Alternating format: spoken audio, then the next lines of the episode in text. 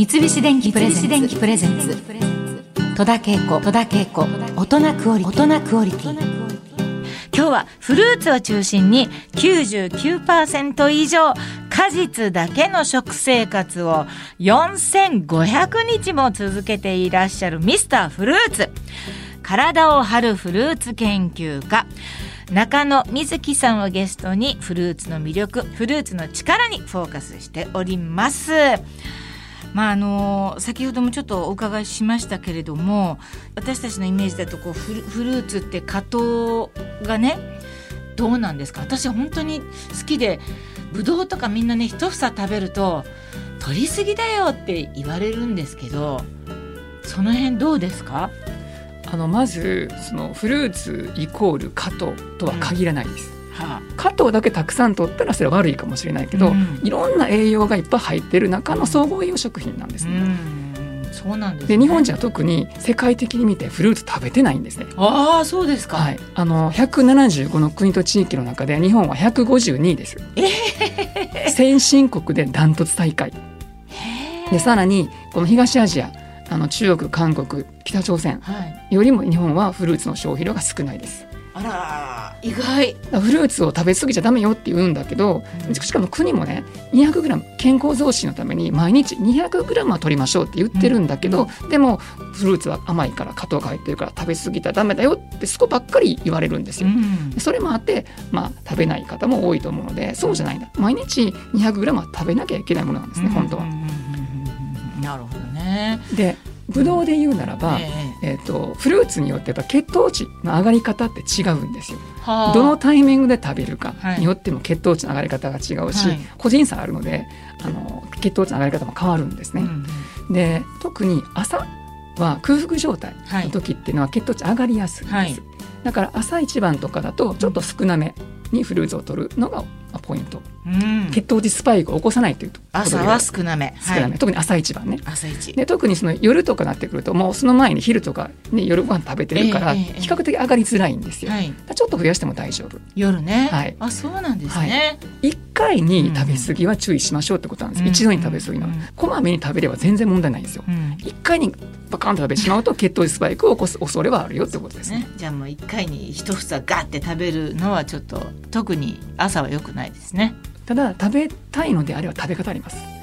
うん、野菜とかと一緒に取ればいいです。ほじゃあ上がりづらいです。う、うん、野菜とフルーツってうん。なんかないものを補える関係なんですよ。うんあの栄養的にも補える関係なので野菜とフルーツの相性ってとっても良くて。うん。で海外だと野菜とフルーツ合わせて1日だったら一皿のうちの半分野菜とフルーツしましょうとか、シンガポールとかアメリカとかそうなんですね、うん。カナダなんかもそうです。うん。だから野菜とフルーツをしっかり取りましょうっていうのが世界の今の流れトレンドですね、うん。そうなんですね。まあちょっと考え方だなと今思いましたけれど、あのよくあのお膳にいろいろこうお食事おかずとか載っていて、でちょっとフルーツがカットされたのが載っていて、その食べる順番として。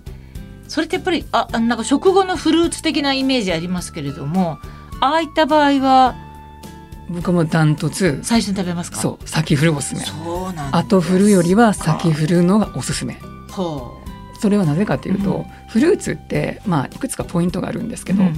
あの一つはフルーツはその消化がいいんですよねめちゃめちゃ、はいはい。だからその病気の時とかお見舞いでフルーツ持っていくし、そうですね、もうフルーツ以外通らなかったりするわけですよ、うんうん。であとはそのスポーツ。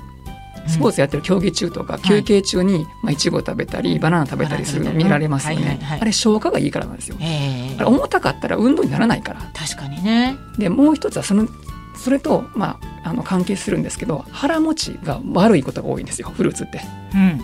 らすぐお腹空いちゃう、うん。フルーツだけ食べてても、うん。なんかそれは逆を言えば消化がいいってことなんですよね、はいはい。でもう一つは発酵しやすい腐敗しやすいってことですお酢とかお酒になるでしょ。うん。だから後フルだと食後の、まあ、後フルね。今大体普通の人は後フルされてると思いますけど、そうですね。お腹の中で37度でしょ。うん。37度。真夏ですよ。真夏の炎天下になんかいちごでも口々で食べてペッて吐き出したのを、まあ、何時間も。胃腸でねうん。あのずっとあの移動するわけだから、はい。そういう状態を作ってしまう。だからお腹の中で発酵させてしまってる。腐敗さ腐敗発酵させてしまってる状態、もったいないんですよ。うん。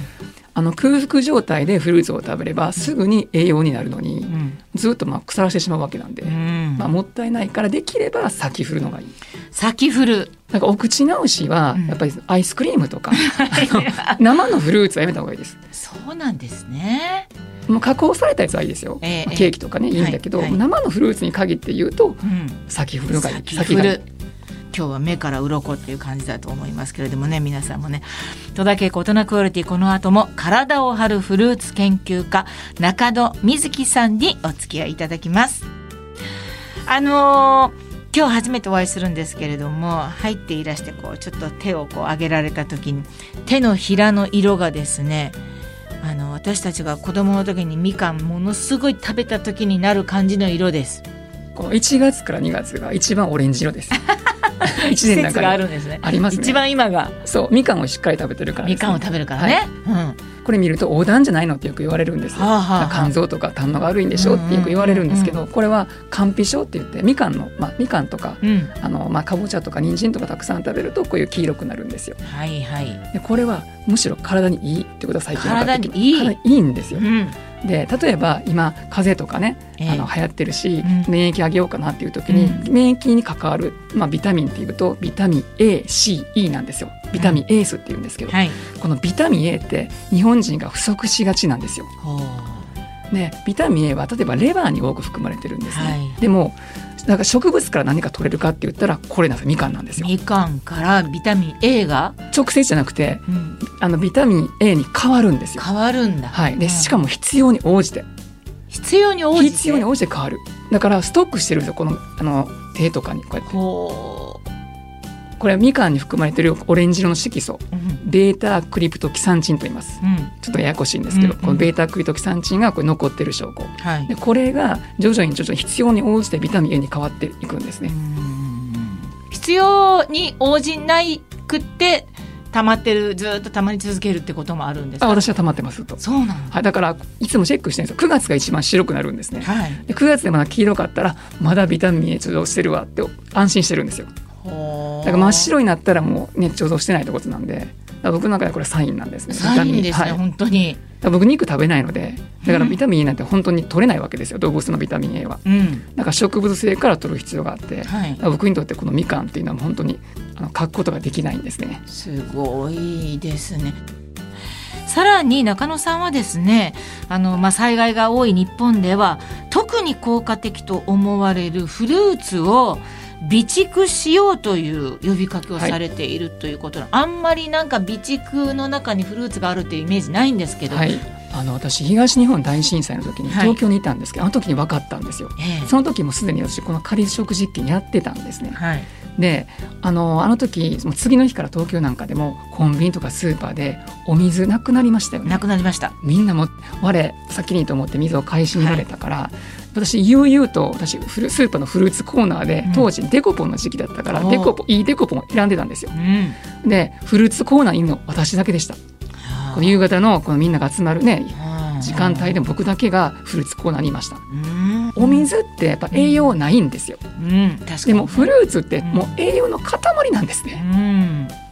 でしかもあのデコポンとかねこうみかんとかだったら喉も潤うしうん。栄養補給になるしっていうので、うわこれすごいやんって気づいたのがあの3.11の後やったんですね。はあそうなんですね。だからそのもちろんお水もストックしておけばいいんだけど、うんうん。フルーツをまあ普段からた食べる習慣をつけとけば、あの常にあのあの回転備蓄っていうんですけど常に家の中にある状態になるでしょ。ううんうん、回転備蓄。回転金備蓄。ローリングストックとも言います。あなるほどね。私まああの絶やすことなく大会あの毎日あるんですけど備蓄っていう考えがないからそんなに量は置いてないんですけれども、りんごとか固めの果実って結構長くおっしゃる通り。持ちますね。します。うんさらにリンゴのポイントがあります。リンゴの場合は、うん。透明のビニール袋にはい。下にそのティッシュ入れておくんですよ。はい。でちょっとねふあの軽く封するんです、うんうん。するとさらに持ちます。ほあのみずみずしさがうん。さらに持つんですよ。なるほど。三菱電機プレゼンツ。プレゼンツ。戸田恵子。戸田恵子。大人クオリティ。大人クオリティ